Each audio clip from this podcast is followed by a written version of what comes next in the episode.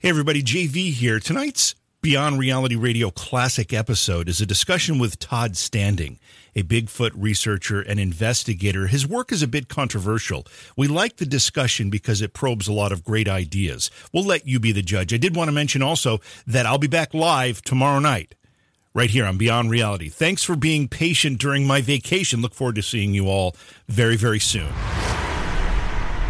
The night may be long and the dark may be deep, but the answers are there to be found. Whether it's the normal, the abnormal, or the paranormal, you're in the right place. Let's go beyond reality. I'm going to start tonight's show out by uh, thanking Bruce the Shark Markison for coming in uh, last minute last night, actually, and doing the show for me. Uh, just I was just a little bit under the weather, and um, I had done a, a broadcast earlier in the evening and I just uh, kind of ran out of energy. I'm sure you all know how that feels at one point. Um, so I got myself some rest. Bruce was able to come in and do the show, talked about the Men in Black last night. And if you haven't heard that discussion with Jason Brown, who claims to have been one of the Men in Black, uh, I recommend you uh, go to our podcast um, feed and subscribe to the podcast to begin with. But secondly, listen to that episode and check it out. If you're if you're on the YouTube channel, um, you can see it or listen to it there. But it was a fascinating discussion, and Bruce did a great job. And I appreciate him coming in and uh, stepping in for me like that. It was uh, great help to me, and uh, I know that everybody uh, who was listening appreciated it as well. But tonight we have another very, very fascinating program. Tonight we're going to be talking about Bigfoot. Now, we don't talk about Bigfoot a lot. There are a lot of people that go out and look for Bigfoot some call that Bigfoot hunting. I don't. I'd rather say searching. And um, a lot of people report having experiences and having evidence of the existence of Bigfoot. But somebody stands kind of head and shoulders above the crowd when it comes to that evidence. And I'm talking about Todd Standing, who will be our guest tonight. He's a Sasquatch researcher. And we're going to be talking about his documentary called Discovering Bigfoot. But more specifically, all the um, things that he's done to collect the evidence that he has, things that he included in the documentary, including the footage that uh, is considered to be, uh, depending on which camp you're in, um, the best footage ever caught of a living, or even for that matter, a, a non living Bigfoot creature. Um, and there's some controversy with it too. Some other people say it can't be real; it's too good. But we'll get it right from the person who filmed it, and uh, we'll find out exactly how all that happened with Todd Standing, our guest tonight. We'll bring him in just a few minutes, and we'll also take your calls for Todd later in the program as well. You want to write down the phone number? It's 844 687 7669. Of course, every Friday night is a best of program on Beyond Reality Radio. And then Monday, we'll be back with Lee Austin. He is a writer. He's got a book out called Morning Star's Tale. And we're going to talk about how that book was written. But it's, it's a book that looks at uh, Luciferian occultism and also flat earth and how the two go together. So we're going to be talking about that with Lee Austin Monday night. Tuesday, it's Rob Shelsky. He's a ufologist, a paranormal expert. We'll be discussing his latest book called Shattered Reality, the Mandela Effect. We've talked about the Mandela Effect on the program um, a few times. It's a fascinating topic and one that still has me scratching my head. So I'm looking forward to that. Um, he's also working on a book that is uh, addressing the life after death um, question, consciousness, quantum immortality, and so much more. That is Tuesday night's program right here on Beyond Reality Radio. A lot of you are taking my advice and going to the Beyond Reality Radio website and um, ordering the Beyond Reality Radio coffee mug as a gift for your office coworkers, for your students or your teacher, depending on which side of the desk you're on, or for your family or anybody who just happens to like a good cup of coffee, tea, or hot chocolate, or just likes to have a great mug on their desk. The Beyond Reality Radio coffee mug is right on the website. Just go to beyondrealityradio.com, click on the picture of the mug, and the ordering process is very, very simple and the U.S. Postal Service will bring it right to your door. A government agent, an employee of the federal government, will deliver the mug right to your door. How's that for you? All right, so um, we've got a lot to talk about tonight, and uh, we're going to get right to it. We're going to take a break right now, and when we come back, we will start the conversation with Todd Standing. It's all about Bigfoot tonight on Beyond Reality Radio. Did you know that online retailers like Amazon have constant deals that can save you money on the things you buy every day? It's no joke. Save 40%, 50%, even 80% on great products, and all you have to do is know about them. Noodle Shark is the way to be alerted when something good is coming your way. Noodle Shark is the social media page that lists great deals that not only save you money, but give you the deals before anyone else has them. All you have to do is find Noodle Shark on Facebook. Search it as The Noodle Shark. That's The Noodle Shark because you deserve to save too. Become a shark and save. This episode is brought to you by Visit Williamsburg. In Williamsburg, Virginia, there's never too much of a good thing. Whether you're a foodie, a golfer, a history buff, a shopaholic, an outdoor enthusiast, or a thrill seeker, you'll find what you came for here and more. So ask yourself, what is it you want? Discover Williamsburg and plan your trip at visitwilliamsburg.com.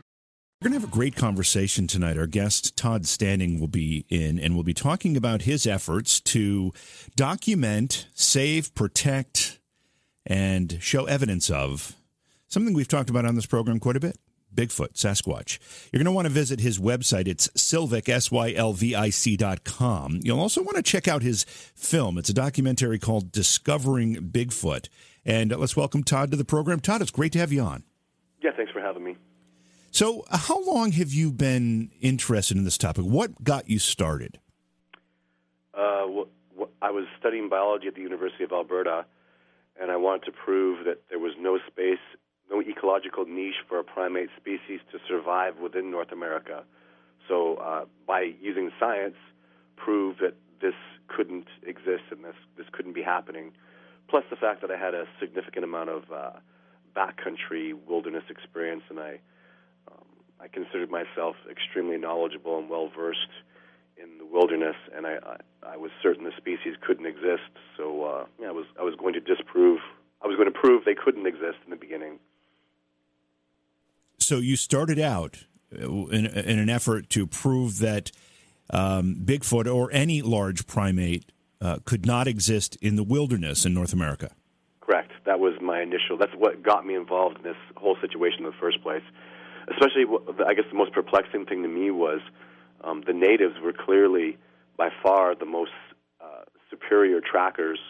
And when it comes to like boots on the ground, real wilderness knowledge, uh, they're just infinitely superior to anything white people have ever done on this continent. I mean, no disrespect, but uh, you know they, they couldn't. The best white trackers in North America couldn't find Geronimo they sent a native to go find Geronimo, and one day later he came back and said, "Yeah, I know where Geronimo is. You've been looking for him for 12 years, and in one day I know where he is, and I just talked to him."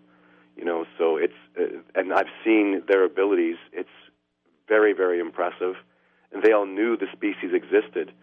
So uh, you know that was again perplexing to me, but uh, obviously in the end um, they're completely right. The species does exist, and uh, and that's just so mind blowing to me. I've, I've unfortunately been extremely passionate about this discovery to the point where you know it's it's damaged my life, and I've uh, I've just put this ahead of everything in the past, and you just get so obsessed. And from from my perspective, I always I always feel like it's the discovery is here. It's right now. Like we're on the cusp of just finishing it off, and I feel like it's so close. And it just blows my mind how society and science can continue to deny it in spite of just overwhelming evidence that's you know which which brought me to my court case. You know, uh, DNA and PhDs and eyewitness accountings and the fact that I can take fish and wildlife out and show them a Sasquatch, uh, and they refuse to. They refuse to do it. They want nothing to do with it, and uh, it, that really upsets me because that's their job. It's fish and wildlife. They're they're stewards of wildlife in every province and every state in Canada and the United States where these, these this species survives, and they won't do their bloody job. Uh, I could take them out and show them a Sasquatch, and they refuse to do that.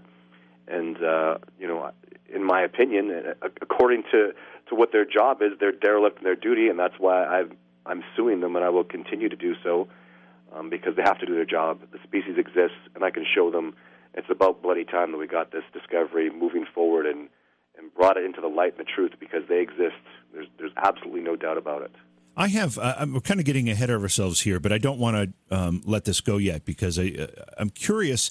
Um, in your work, have you uh, studied and can you outline for me the way um, science would, under a normal due course, recognize and verify the existence of a new species of any kind, whether it's an insect, whether it's a fish, doesn't matter what it is. Sure. What is the process for that? Sure. Well, historically, I mean, it started with uh, a body, but you know, things things are continuously evolving and changing, and science is moving along with that.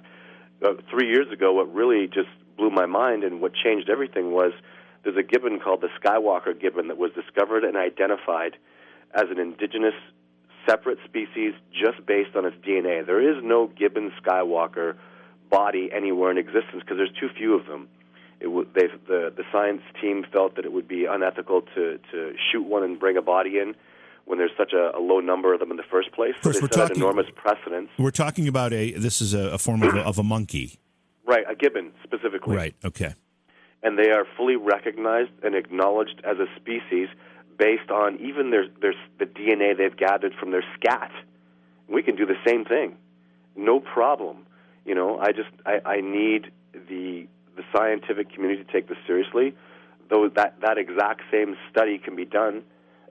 In fact, I'm I'm privately paying for it, and my supporters are privately paying for it because the government won't do it, scientists won't do it, primatologists won't do it, and uh, so we're doing it. My my people, and even not even just me. There's you know what hundreds of other researchers out there that are doing it because you know science won't take it seriously. But the precedence, the bottom line is the precedent's been set. The DNA, even there are researchers that have had DNA recognized and put into ZooBank for God's sake. And you know, Jeff Meldrum, my colleague and, and uh, one of my heroes, I love the man to death. Had the the feet are accepted as as from a living indigenous North American primate species. The feet are accepted. Oh, so the, the feet are real, but just don't worry about the rest of the body. Like that's that's the state that we're in right now of ignorance. Like this is apathy. Like I'm I'm disgusted that I'm sitting here even having this to- conversation. It- It's, it's, it's a paranormal topic when science and PhDs have accepted the feet. That's how far Jeff Meldrum has taken this. The feet are obviously from an origi- a, an, a, a living indigenous species in North America. A bipedal primate exists because the feet are accepted and acknowledged by scientists. The paper was acknowledged and accepted, and and you expect, okay, here we go. Now it's here. No, the feet are accepted, but the, the rest of the body can't possibly exist. So I'm blown away by that. Yeah. Blown away. Yeah. So uh, again, I, we're kind of getting ahead of us, ahead of ourselves, but I have to ask, um, what, why this species? It, why are they so reluctant to accept the evidence that has been presented for this particular species? Yeah, well, that's uh, the why isn't really my business. I mean, you get into conspiracies. Uh, They must give you a know, the reason. They must give you a money. re- they must give you a reason. I mean, there must be something when you present this. They must say, "Yeah, that's great, but," or not. Oh, actually, you're going to love this. I learned this in my. This is the one thing that really punched me in the face with the courts. Is when I go to Montana, Oregon, Alberta, British Columbia. These are those states and provinces where I know Sasquatch exists. I've seen them, and I can show Fish and Wildlife that the species exists there. When I walk into Fish and Wildlife, and I say, "Hey, here's a video. Here's a photograph of a Sasquatch in your jurisdiction. Come with me, and I'll show him." They say no comment. I've been wondering what the hell. They all say no comment. Wow. The reason they say no comment is the day they even say Sasquatch doesn't exist, now I can sue them. Now they've officially taken a perspective. The moment anyone from Fish and Wildlife in North America says Sasquatch do not exist, or the moment they have an opinion on Sasquatch, now I can sue them. But since they're saying no comment, and, and you realize how deep this goes, these people are trained. They're taught. Fish and wildlife officers are taught to say no comment purposefully because now they can just wipe themselves clean of the subject. They have no responsibility because they've never commented on the subject. And I hope you understand how significant that is. I go see a wildlife officer in the middle of nowhere in Montana. And I go, "There's a Sasquatch over here. Come with me." And he goes, "No comment." Wow. No, no, no, sir, come with me. There's a Sasquatch on that ridge right now. I will show it to you right now. No comment. And he leaves. Right? So how does he know? How does the guy up in northern Canada know the same thing that he knows? They've been trained how to deal with this situation. So, and that also, I know, I, I don't mean to say it. I hope I can say this on your radio show, but that pisses me off. You can, there are some things you can't say, but that one you can get away with. Okay. Um, uh, we've got just a couple minutes here in this particular segment, and we're going to get into the details of the lawsuit and uh, uh, all of the work that you've done. Um, but I want to go back to your story here. You started out to prove that this couldn't exist, that there couldn't Mm-hmm. be an undiscovered primate creature running around the wilderness of North America was not possible. What happened, and at what point during that exercise did you change your mind? Um, well, it was really. I, I, came to the point where it had to be Native Americans that were hoaxing, that were that were faking this, because only only Native Americans could fool Native Americans. and I was starting to see things that didn't make sense, and things, the tree breaks, the structures, some tracks that I'd seen that really were very organic and very real. My paradigm started to shift, but what really took me over the edge was when uh, a second generation Sasquatch researcher uh, took me out into into Sasquatch habitat with uh, a couple of trackers and had me film one. And, and it's video two and video three that were in my original documentary in 2007, and uh, you know the uh, a, a documentary I took around the country to, or even North America, to gather signatures for species protection. But those two videos, video two and three, I filmed, and I didn't believe Sasquatch are real. When you're there, when you see it with your own eyes, and then you go investigate the tracks, the speed, the movement, the cliffs they jumped, the mountain they climbed, when you see it all, and you're there, and that's what I do with people. That's what I did in my documentary. That's what I did with Survivor Man. That's what I did all year this year. I took people out. When you're there, boots on the ground, and you see what these beings are capable of, and you see what they do, you better believe they're real. And you'll understand why the discovery has been so difficult because they're incredible. They're powerful, they're fast, they're intelligent. Like they're so exceptional. They're highly intelligent trackers, and uh, that's why that's why so many people have such trouble believing this because for them to exist, they've got to be incredible and amazing, and they are even beyond what you can imagine. And that's why it's so hard for normal people who live on cement and in cities to understand that you know how could this be? How could they be that amazing? And how could they be that incredible? And the answer is, in my research, every year I discover new reasons how amazing and incredible and, and brilliant they are, and how easy it is for them to evade us and and and to, to stay hidden. All right, well, we're going to get into the details of some of that on the other side of the break. We're talking with Todd Standing tonight. He is a Sasquatch researcher. His website is Sylvic, S Y L V I C. Dot com. Check it out. It's Beyond Reality Radio. We'll be back after the break. Welcome back to the show. It's Beyond Reality Radio. I'm JV. Thanks for being along with me tonight. Don't forget the phone number because we will take your calls later in the program 844 687 7669. Uh, we're talking with Todd Standing tonight. Todd is a Sasquatch researcher, also a filmmaker. Todd, um, at what point did you decide you were going to make a documentary about all this? Um, well, I just seemed video was such a great way to just uh, capture everything quickly and efficiently. Especially, I, I like uh, I like the emotion of an incident when it transpires. Something special happens when you can you can hear the crackle in somebody's voice, or or the panic, or the excitement, and you don't get that so much when you write it down. So just started really documenting that video wise. And uh, obviously, the footage that I've been able to acquire of Sasquatch, I have eight videos now um, you know, they need to. It doesn't go in a book. You know, it's it's uh, it's footage. So, and the explanation behind each piece of footage is enormous. I, I could make a documentary about every single one of those videos I've filmed um, because so much work and time and effort and so many things you have to fail at before you can have that one success. And even the irony in most of the times I have success, it was not what I planned anyways.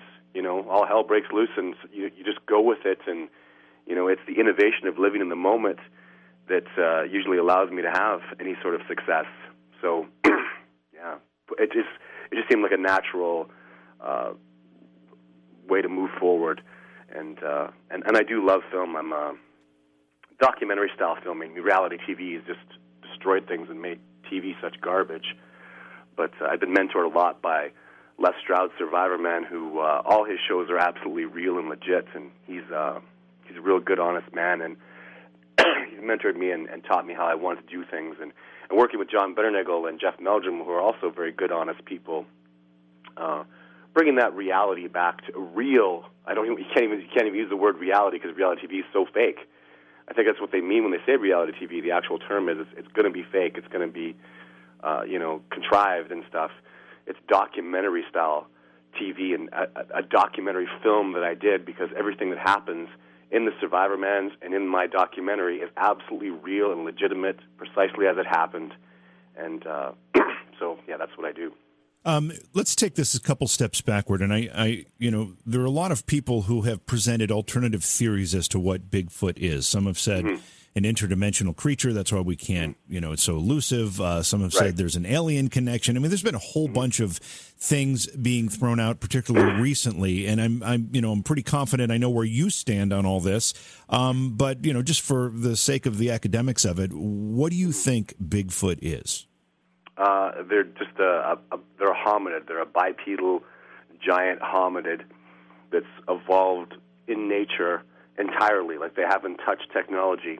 As we've become masters of technology and the dominant primate on the planet, especially te- well, technologically based, anyways, I would argue, uh, they've become the dominant apex primate in the wilderness. They can track. They live in perfect equilibrium they can survive. They can hunt uh, elk. They can fight off bears. I mean, they're literally the apex species in their environment, and uh, yeah, very, very, very dominant, uh, high-level species. That's uh, even even they are evolving. Even they are becoming more adept at surviving within the wilderness. But obviously, the problem is that we're consuming all the wildernesses, and they live within those wildernesses. So you know, eventually, there has to come to a head. And the irony, most people say, well, obviously we're the dominant intelligent species, and I would argue, if you watch my documentary, they know about us. They're trying to communicate with us, and believe me, they are trying to communicate with us, and we, the intelligent ones, aren't getting it. You know, so who's the smart one in the end? Are they who's really the intelligent one? Are they trying to communicate us when we encroach upon them, or are they? Absolutely. I mean, well, I think that's probably uh, taken for granted or given. Um, yeah. But do, are you saying that uh, above and beyond that, they are trying to communicate with us, or is oh, it just absolutely? They make tree breaks that I that I did in Survivor Man and in my documentary. They break trees to tell us, hey, you can go over there. Stop coming over here. They they take a log and jam it upside down in the ground, and people come along and go, gee, that's odd. odd. It's a tree jammed upside down five feet into the ground in the middle of nowhere. That can't happen naturally. And most most fish and wildlife officers they'll go along they'll go, oh, a construction company went and drove a, a, a bulldozer up there and jammed that in. I go, why the hell would they do that and how and where are the bulldozer tracks? Like a bulldozer doesn't drive up the hill and leave no tracks. You need a like a bloody D9 to do that. well, the tracks just give me a break. It's yeah. something's happening up here. Something's going on, and I can't imagine the Sasquatch in the wilderness going. They really think that a log jammed ten feet into the ground, upside down in the middle of no. They think this is natural. They like, you know, I don't think the Sasquatch realize how dumb, or let's not use dumb, how apathetic we actually are. So, so w- with things like a log jammed upside down in the ground, um, the message there is that one of uh, territory. Is that one saying uh, this is our area, stay away? Is that yeah, the message being absolutely. sent there? They're saying they like in one particular area there's a herd of elk they live off, they survive off this herd of elk, and they protect them. And we, when we go in there and rip all the ground apart and you know drive the elk away, they're trying to say, you know what? I have a family too. I live here. This is my home. And you're making a mess of it. You're ripping all the land apart. You're tearing all the logs out. You're building these bloody roads. And I just want this one little spot. Do you mind? So they make breaks. They make structures. They jam logs upside down. They they'll they'll flip over barrels and and mess up construction sites, saying, "Can you you know can you not take this one spot? I have a family. I'd like to survive," and we don't get it. You know, so. People, they're not looking to, in some way, develop a relationship with us. They're looking for us to stay in our area and leave, leave them to theirs. For the when you're talking about instances like I explained with construction and logging and that sort of thing, but for a relationship wise, That's why I take people out and show them Sasquatch because I'm building a relationship with a troop of Sasquatch. In fact, two troops specifically that I come around and I, I mean, this might sound strange. I'm an expert, elite level tracker, and I, I have thousands of days of backcountry experience, and I am a student of theirs. I come around humbly and try to get them to teach me stuff. I try to get them to interact with me, and they do. I have really good success doing that. That's why Jeff Meldrum, PhD, saw a Sasquatch in three days being out with me. I'm like one of those gorilla trackers in Africa that can take you out and show you gorillas because he's been studying that troop and been around that troop for, you know, eight years, sometimes decades. And that's what I'm evolving is a relationship with groups of Sasquatch, again, two specifically, that have accepted me and allow me to be there. I went into California and filmed a Sasquatch in California this year, and I'll tell you, that group was not agreeable to me. They kicked my ass, and they were very violent, very hostile. So, uh, you know, and that, that happens most of the time. I don't get accepted. and I can go into a place and spend, like in Montana, I spent four years there. In the end, I had to just leave because they were not accepting my presence, and they did not want me there. So, you know, I had to accept their their decision and, and leave because there was no success with the research there. So it's, uh, it's, a, it's a very difficult process. This I, I, always ask this question when we're talking about Bigfoot, um, mm. and I get I tend to get the same answer. I want to see what yours is, but mm. um, and you may have already addressed it a bit in what you've already said. But mm. why and how is this creature so elusive? If it is so big, and it is, it's bigger than a man, mm. um, and the and the uh, the forest is shrinking as we develop. Mm. Um. How are they staying so hidden? They don't have any trouble. First of all, they're rare, but primarily they. I mean, to sneak up on a Sasquatch when you when you live in the wilderness at your home, you're born and raised there, you live and die there. You know what every squirrel sound means, every bird. you wake up in the morning, you look at the sun, you know which way the wind's going to move. You get the wind gauge. Like they live and die based on everything na- in nature. to sneak up on a Sas, to sneak up on me, and I'm no I'm no anywhere near the level of a Sasquatch. You couldn't. You'd have to get past the squirrels and the birds. Squirrels chirp at every single person that comes up a mountain. I'll see your car driving up from miles away. You know, like people are people are loud and obvious. We think that we have this romance with all these amazing backcountry wilderness experts. It's I don't I don't see them. I don't know where they are, and and most of them know Sasquatch is real to really become a, an elite level backcountry expert, you have to be you have to enjoy living in solitude. And when you're that kind of person, you're kind of a xenomorph, and you don't care what society thinks, and you're not going to tell society Sasquatch is real. So, but again, the bottom line is they just have no trouble. You're dealing with the highest. They couldn't find Geronimo. Geronimo, you have to like Geronimo, the famous, the famous Geronimo from the United States Mexican government wanted him dead. The American government wanted him dead. He was the top man. Get rid of this human being. He's been murdering Mexicans and Americans. They wanted him gone. They spent a decade. They couldn't find his tribe. This is a man who has a gun and rides horses and starts fires. Uses, he shoots his animals with a gun, and they couldn't find his tribe. He's most wanted. Does that make it does make sense? But I, will throw this out uh, just to kind of muddy this discussion a little bit. Um, when they were looking for Geronimo, they didn't have drones or thermal imaging sure. cameras or some of this sure. other technology that might make that search a lot easier at this point. Right, and and that's why this discovery does have to come to an end very soon. Now, I would go do that. I'd put drones in the air. I'd follow them around. Now I just need money. How do I raise it? I don't know. The film didn't work. You know, like I'm it's right now the most frustrating thing is it is all about money. If somebody gave me a million dollars, Discovery would be over tomorrow. I have I have conversations with like that with networks every week, and they and they you can really finish this. I go, yeah, it just takes money. Like if I could, you know, put a put a thermal camera on a drone and I could follow a Sasquatch around for a year, and I tell you everything about it. But where where's the money to go do that? Where's the funding? You know how much it costs to go discover gorillas? You know how much Jane Goodall and Dian Fossey got? those excellent, amazing heroes of mine were thoroughly funded or they wouldn't exist. The Leakey Foundation spent yeah. millions. Nobody is spending money to do Sasquatch research.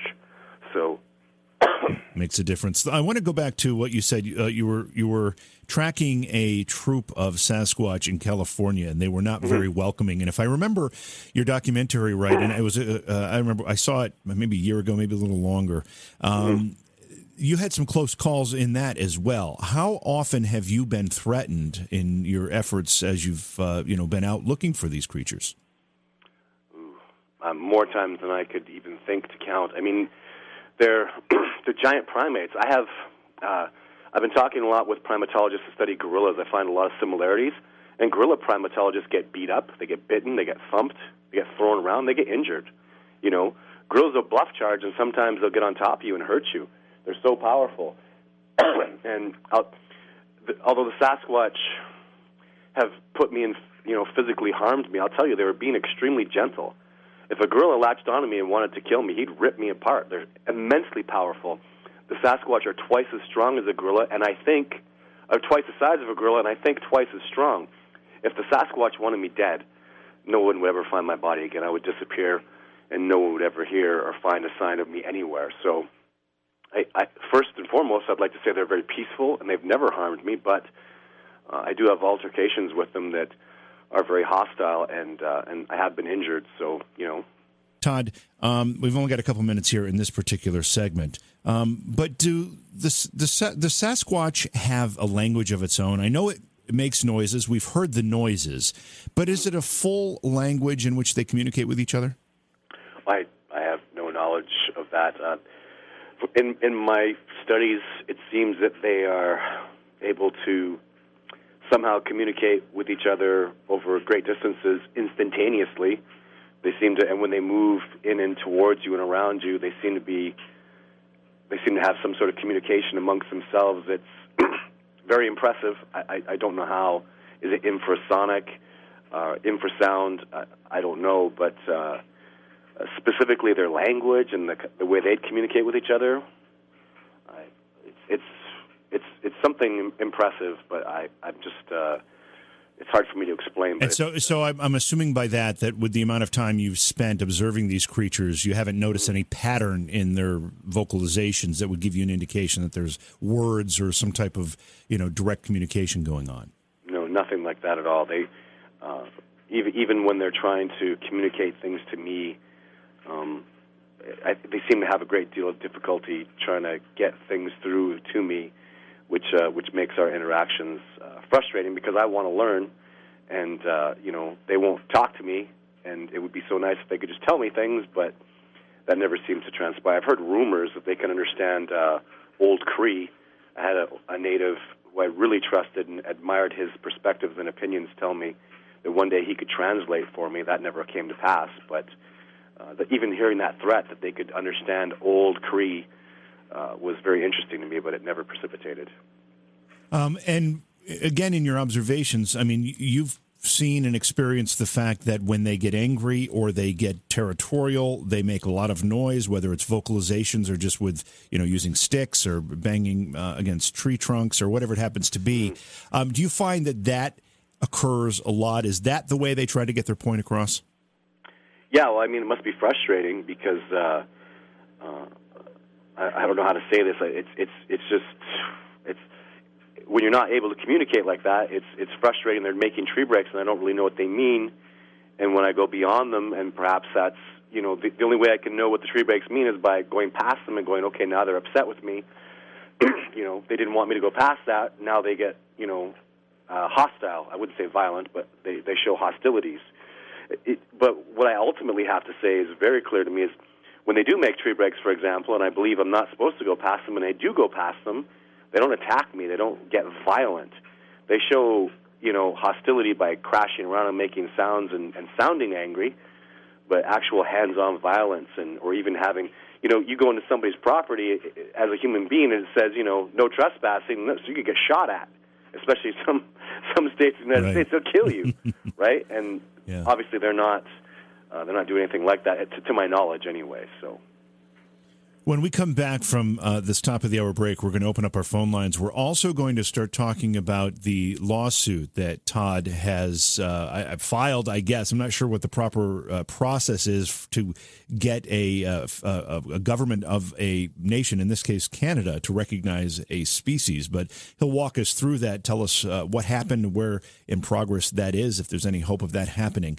Um, that's all coming up. But again, the phone number is 844 687 7669. Don't forget to stop by Facebook, say hello to me, and give uh, my Facebook page a like. It's JV Johnson, or you can find it at JVJ Paranormal. Thanks for joining me. We've got a great uh, conversation coming up with Todd Standing. We're going to be talking about his work.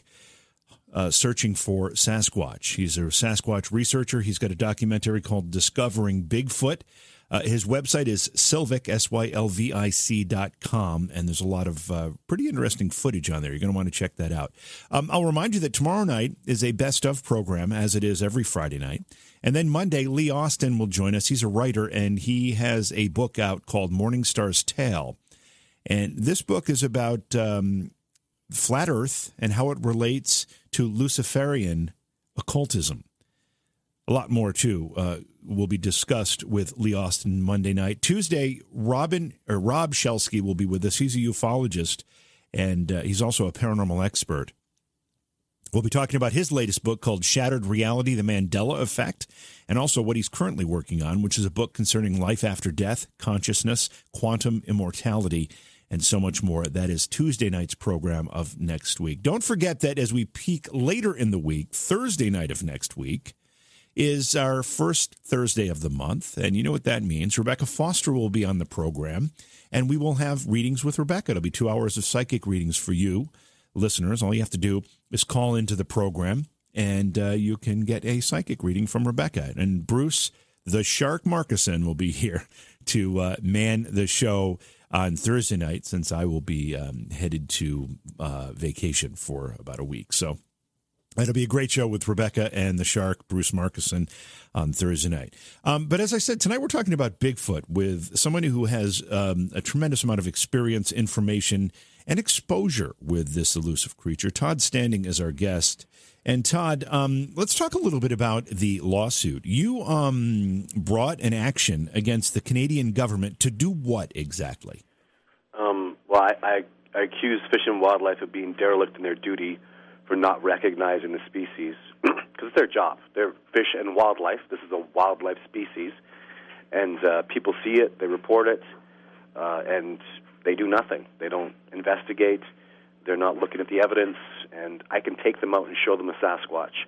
And this is not just in Canada. This is all through the United States. I, I'm part of the lawsuit in California with Claudia Ackley, my colleague, and I are we're pursuing that in California as well. So yeah, it's these are and this is just the beginning. Like I, you know, there's many people people in Washington that want to start it, and I have somebody in Maryland wants to do it, and I'll I'll, I'll give all my evidence, and I'll I'll support them 100% if they want to push through with it, as long as there is Sasquatch within that state, and they can take Fish and Wildlife out and show them where they are um, you know, I'll support their lawsuit. So, is the is the lawsuit an effort to get them to recognize, or are you saying that because the species exists and you have proof that it exists, they need to protect it?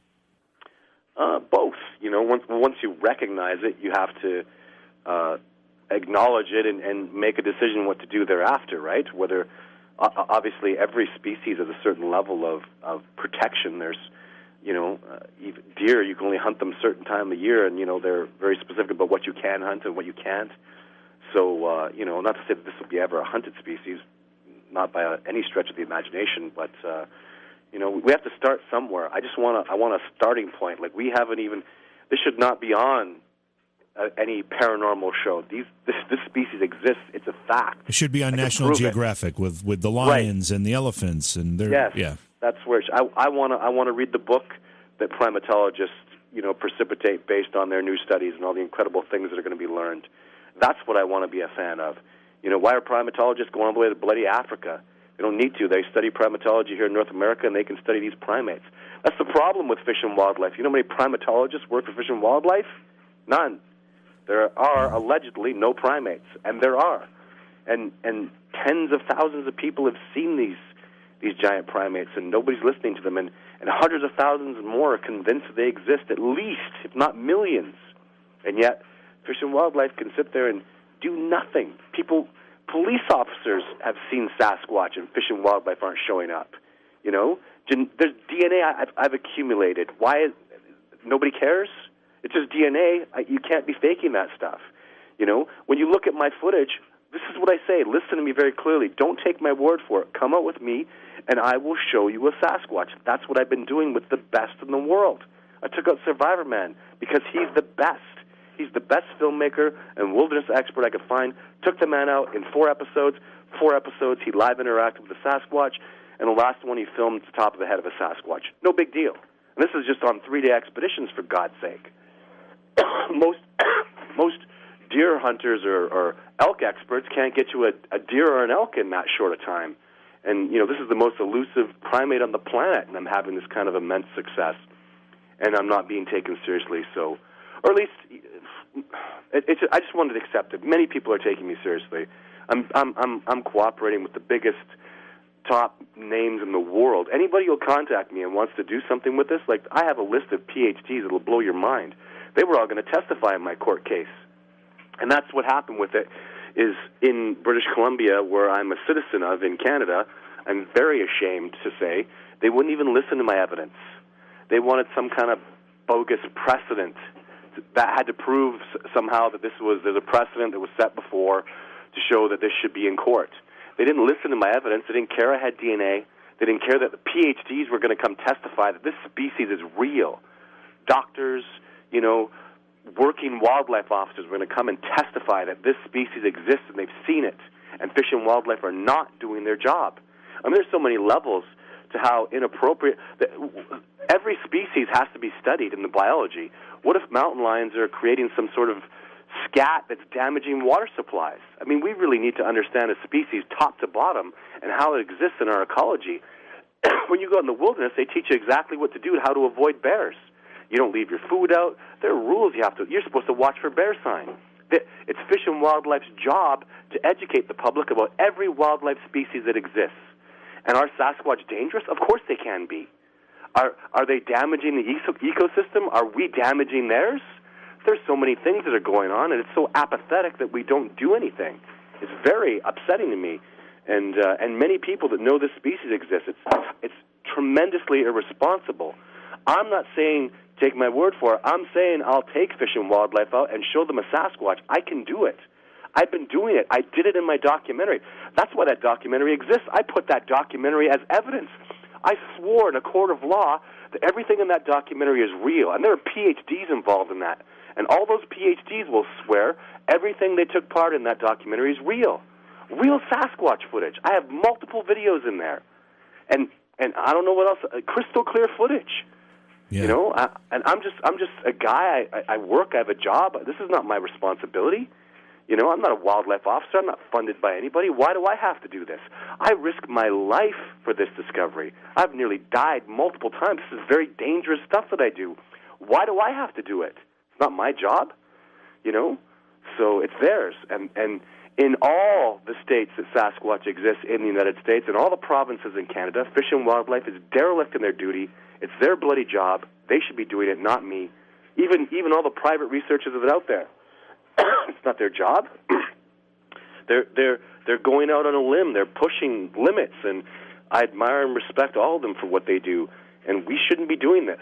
And and you know, so and I'm I'm very passionate. As yes, you, you probably are. Hear. Yeah, and that's great. I mean, so, we need people with passion to pursue these things. Otherwise, they wouldn't make there would be no progress. But I want to ask you: there's so many things that you said eh, here that we need to talk about.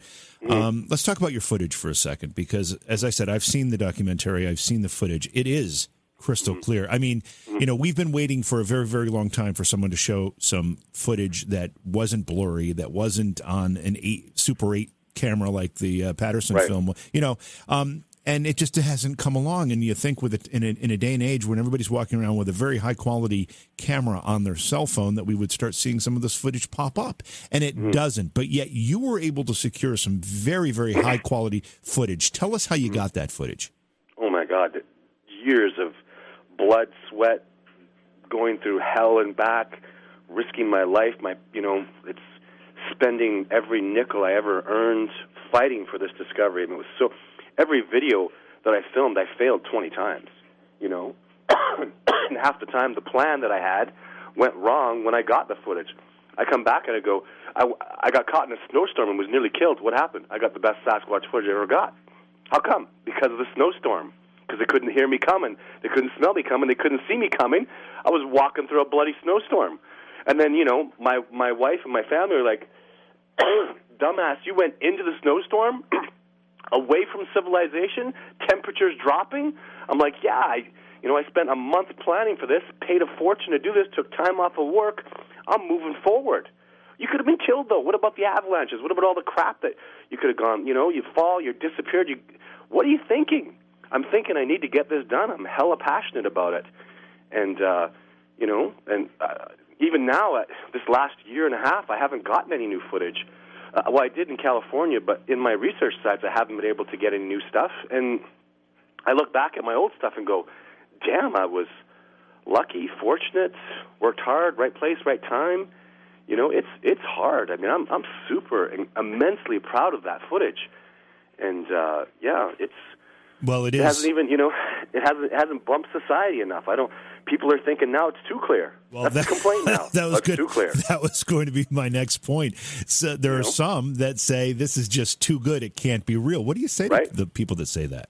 What, what the hell do you want? You know, the truth is, I have lots of blurry videos. I would never insult people's intelligence by putting those blurry videos out. For every clear video I have, I have five crappy ones. I'm not putting that out there. The crappy ones, it's, it's, they call it blob squatch. It's such a cliche. I'm not putting that out there. Yeah. I have crystal clear stuff that I I risk my life to go get that stuff. I put everything on the line for that stuff, and uh, that's what I put out there. Nothing but I won't waste people's time. You know, it's it's in, it's impressive stuff, and there's so much to be learned by what happened. That's even what I can teach fish and wildlife. What I teach people about Sasquatch. The thousands of days in the backcountry I've spent doing this now, and I have so much knowledge. I can really I don't know. I, could, I, I, Fish and Wildlife could get this done so fast in a three-month ecological survey. I could have them, you know, so far advanced they'd understand the species so well, and the, the discovery process would move forward so quickly. Todd, we got to we have to go to break here, but before we do, is the documentary still on Netflix? Because I think that's where I saw it. Yeah, it is. It it's, is it's all over the place. Uh, YouTube, uh, iTunes, Amazon. Yeah, but Netflix is most people have Netflix now. It's, it's Discovering Bigfoot is what it's called, and my website is sylvanic.com. S Y. oh, I left out an N there. Yeah, it's, it's a funny Oh, word. yeah, sorry about It- that. It's, it's a native term. It means shadow guardian of the mountain. Our guest is Todd Standing. Um, Todd, we were talking about um, a, a bunch of the evidence that you have and you've used in your court case, or at least tried to, haven't really been allowed to. One of the things you keep talking about is DNA. What kind of DNA evidence do you have, and how um, closely has it been analyzed by uh, someone who would be qualified to talk about um, exactly what it is and where it's come from? Well, the the irony is, I mean, I've been trying to get even I have PhD colleagues that have been trying for you know almost five six years to get my a full genome done, which uh, no university has done and gone public with. I've given my DNA to universities, and then they just uh, ignore and pretend like I was never there. And uh, Todd Disotell, who's uh, a geneticist out of New York City, if I'm not mistaken, he was dancing around with me for a little while, and then he chickened out, wouldn't test my DNA. So I had a, a technologist from Paleo DNA, a highly recognized laboratory, test my DNA, and came back with just some impossible results because it wasn't a full genome. Even the cost of the full genome, I spent a thousand dollars on on those tests that I did, and they all come back as hominid, which is could be human, but when they test to African chimp, the chimpanzees, it's off the scale. And what that says is the Sasquatch are testing as you know hominid, like like like Homo florenziensis, the hobbit human would test as hominid, even though he's clearly like a hobbit size and he's clearly not a human. But they're testing like right off the scale, where three four percent away from chimpanzees off a DNA strand that should be no more than one percent off. So, uh, and what's exciting to me about that is uh, what we're looking at is is not like people would say, well, people could allege again that I'm hoaxing and mixing chimpanzee and human DNA, but on the scale it goes gorilla, chimpanzee, human, and one further over to the right is where Sasquatch are. They're more advanced hominid, I guess you could call them. And even that would make sense too. Looking at their phenotypes, they're bigger, stronger. They have the ability to survive in the cold that we don't so they're just a bigger, hardier, uh, more adapted to survive in the wilderness hominid. Excuse me. It sounds like you may have been out in the weather or something. Too much. Todd. yes, Yeah. that's exactly true. That So- the cold gets to me too. What form is, is the DNA in? I mean, is, is it scat? Is it hair? Is Hair. it? It's hair. Yeah, I've been gathering hair. I had a I had a piece of uh, skin, blood, a little chunk of flesh with hair on it. I had that for years. Uh, that Meldrum, uh, Jeff Meldrum, got to examine and stuff. Um, and I've had scat and all that kind of stuff. I'll, I'll give labs whatever they want. Like you know, just just the, the geneticists. Like even after I had that, it, it was in the news my, when my DNA came out. Hmm. So I was trying to talk to geneticists, and they just basically hang up on me. Can you just You send- can you send it to 23andMe or one of those services? That's probably not the same thing, is it? No, no. I want a full genome. Like Yeah. the, the the the one that I had tested, it was uh, six genomes, and the full genome is like I don't know. I'm, I'm not a geneticist, but thousands of strands are all millions are tested, and uh, that's a full genome, and that'll. what would be incredible is if one of these geneticists would have the balls enough to take my DNA, no matter what it says, talk about the results. Because if it comes back as, a, as an unknown primate species, they just don't say anything. I've had many universities. I, the university I went to, And Todd, what's next in the process here? I mean, you've got the evidence, you've got spectacular footage, um, and you just keep, you know, banging your head against the wall with uh, any kind of official recognition as to what you're doing. Is there another avenue for you to pursue this?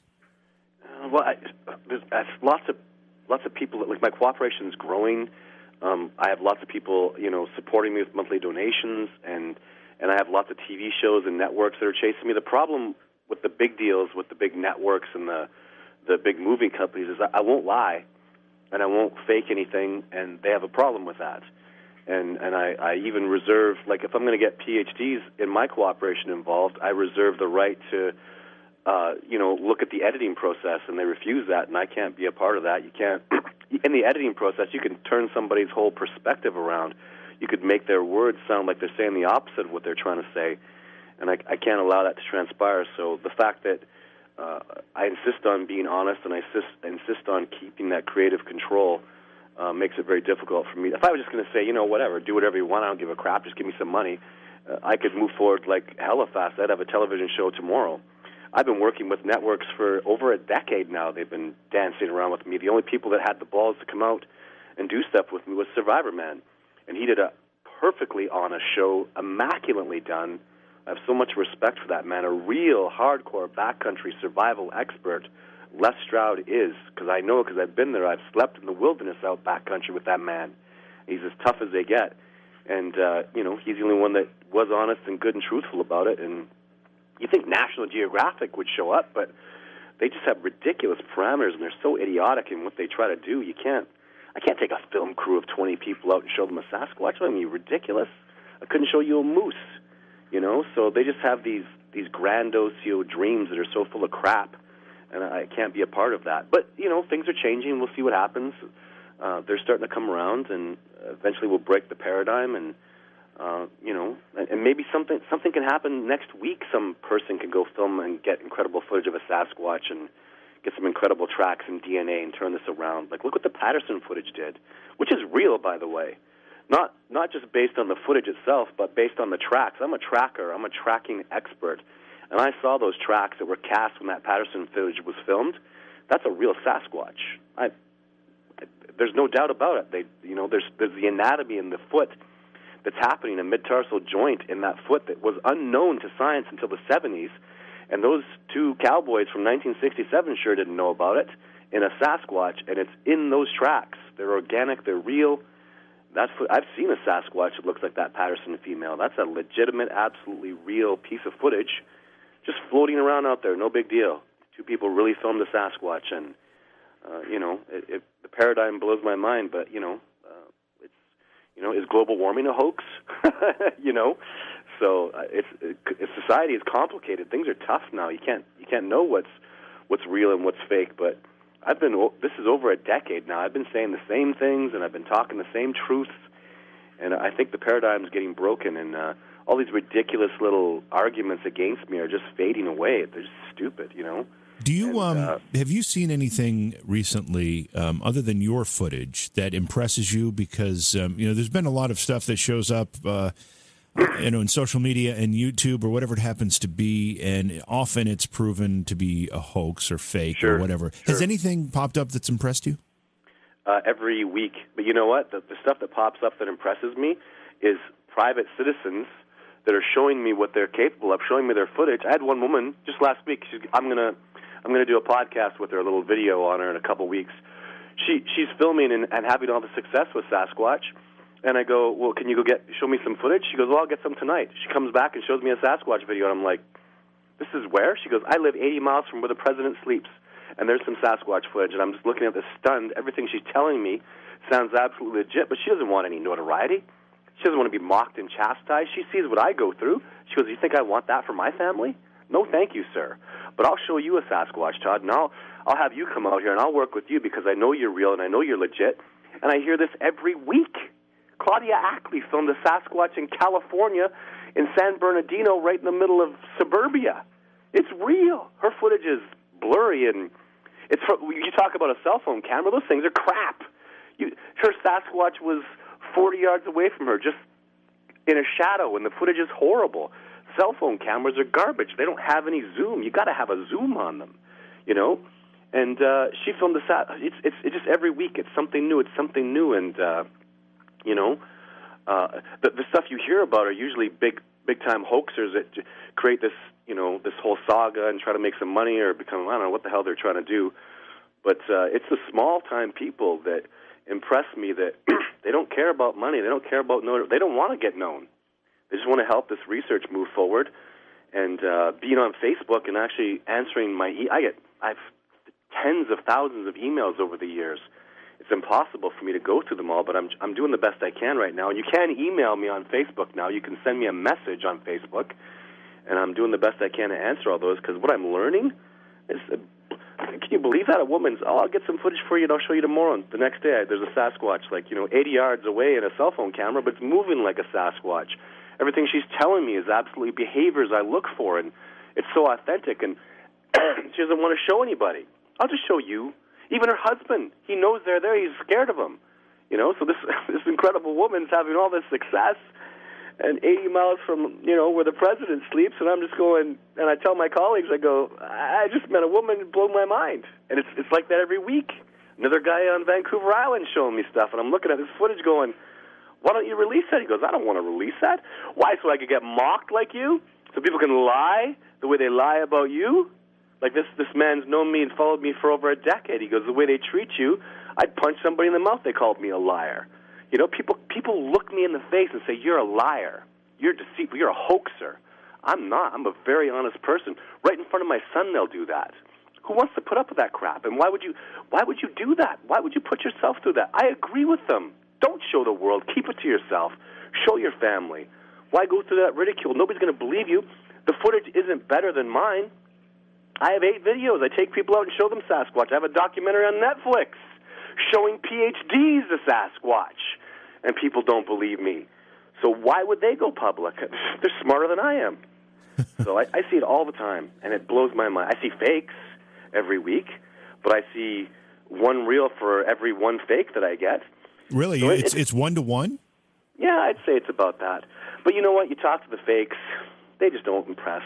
There's no passion. There's no. They're, they're clearly out to try to make money or become famous. I don't even know what the hell they're. You don't make money doing this. Are you kidding me? I've spent hundreds. Of, I've, I I had. A, I used to have a house. I used to have stuff. I sold everything to do this. I'm a renter now. I don't own anything. I've put everything I had up for this discovery. If you're thinking about money in the light of a, the, discovery of the millennium, and you're worried about what money you're going to make, don't do this. You know, I just want to see real primatologists study this. I want real money, real funding put into this incredible discovery. I just want to see it. I want my my children to grow up and read about this in books. I think I think we have so much to learn from this species. I don't think it's about protecting them. I think it's about what they could teach us. Because in wilderness is the preservation of the world, and they are the wilderness masters. That's what Sasquatch means. It means wild master of the wilderness, not wild man. so I'm inspired by this species, and uh, I think they're brilliant and amazing and can teach us so much. So you take uh, you, you keep talking about taking people out. Um, I know you do you do that as a bit of a service.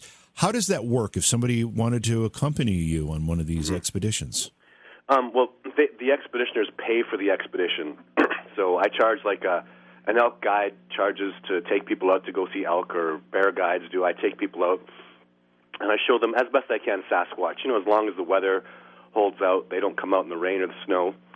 And uh, you know, there's lots of things that have to fall into place. But uh, yeah, people can go to my website. It's on sylvanic.com on the expeditions page, and they can apply. Uh, you know, and they, it has to be real. They have to be serious about it. And uh, most people I, I deny. It's it's a process we go through, and if I can find people to come out on an expedition that are like-minded, and I'll take them out and show them a Sasquatch. We should also understand all the media are welcome to come out. I'll pay for that expedition. Fish and Wildlife, I'll pay for that expedition. You know, so uh, and most of the expeditions I take out, you know what I found? I've taken out about uh, in the past two years, I've taken just over 20 people now. Most of them don't even want to carry a camera. They show it there for themselves. They want to see it for themselves. They want to experience it for themselves. I love that, and that's those are the expeditions that go best. They're people who just just out there for the truth. They want to find fresh tracks. They want to have an interaction. They want to see it with their own eyes. They want to film it. They don't have to worry about a, a camera and getting their focus. They want to see it with their naked eye. They want to have a real organic experience. It's taught me so much. It's revitalized my love and passion of the wilderness. I'm teaching tracking skills and survival skills, and I'm teaching about my love and understanding of all the. I'm not. A, I'm not a Sasquatch expert. I'm a wilderness expert. There is no Sasquatch expert. I don't know where they live or how they move or how many in the troops. There's so much that needs to be discovered, but I know about wolves. I could tell you about bears all day long. I know all about mountain lions and deer and elk. That's where and, and tracking and survival and eating, and that's why I have such good success with the Sasquatch because I I love the wilderness and I'm passionate about it, and they recognize that that similarity in our character, that you know that uh, kindred spirit, that kindred love. If you don't love the wilderness and nature, you you you don't have any business doing anything with the Sasquatch. They love the wilderness. They're passionate. They can't stand. They think technology's made us insane. And they're probably partially right. probably they walk truth, around all day looking at little screens and tapping screens and communicating that way. They don't do that. They touch nature. They love the. We walk on open trails. They fear those things. They they they cover themselves in the wilderness and the trees and they eat raw flesh off of you know. It's the way they live is so so attached to nature. They're so connected to it, and they will never want to change. They love nature, so uh, it helps me understand who they are, and that's that's what that's what I teach people on expeditions. And when you when you take the expeditions, how what's your success rate for actually uh, having visual contact? Um, you know, uh, visual is visual is only in about thirty percent. Live interactions, again, as long as the weather holds out. If the weather is good, I get about excuse me, about a 90% success rate where we'll actually a Sasquatch like on Survivorman, a Sasquatch will come around, smash some smash some trees, we'll you might see a figure in the distance and we'll go see tracks, apples get taken, they'll make sounds around us. Like I can get people within maybe 50 yards of a Sasquatch and confirm that live interaction. Whereas the sightings, you know, I'm I'm around 30% success uh, so you know, and, and at this point, like about ten percent of people will go home and uh, not have live interacted or or uh, seen anything significant. So I have to just I had a couple. I had one bad expedition this year. It just didn't go well, and I think that uh, there were some bad things going on in the area with hunters and stuff, and it just uh, that's, that's the reality of of doing it for real. Is so many things can happen. I, I think hunters were in the area shooting up uh, a herd of elk, and I think that just upset the Sasquatch. They didn't come around for that time, and so I had a bad expedition, right? So uh, it brings my numbers down, but I'm still up in the 90 percentiles. And people that come out with me learn about wilderness. They learn how everybody goes home knowing, damn, that was hard. Like I'm exhausted. This was brutal. We suffered. It was terrifying.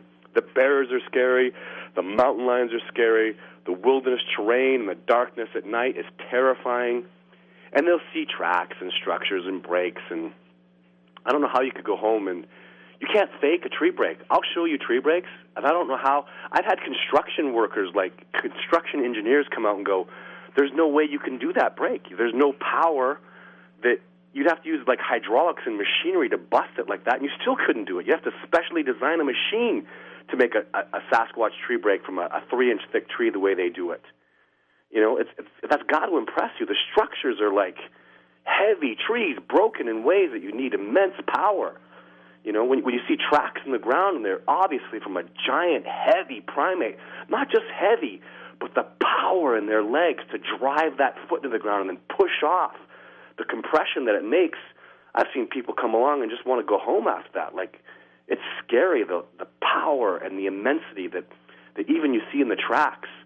Uh, it's it's very very impressive stuff. So, and most of the people I take out are they just they've they've been so good. They've enriched my life. Most of them are my friends now.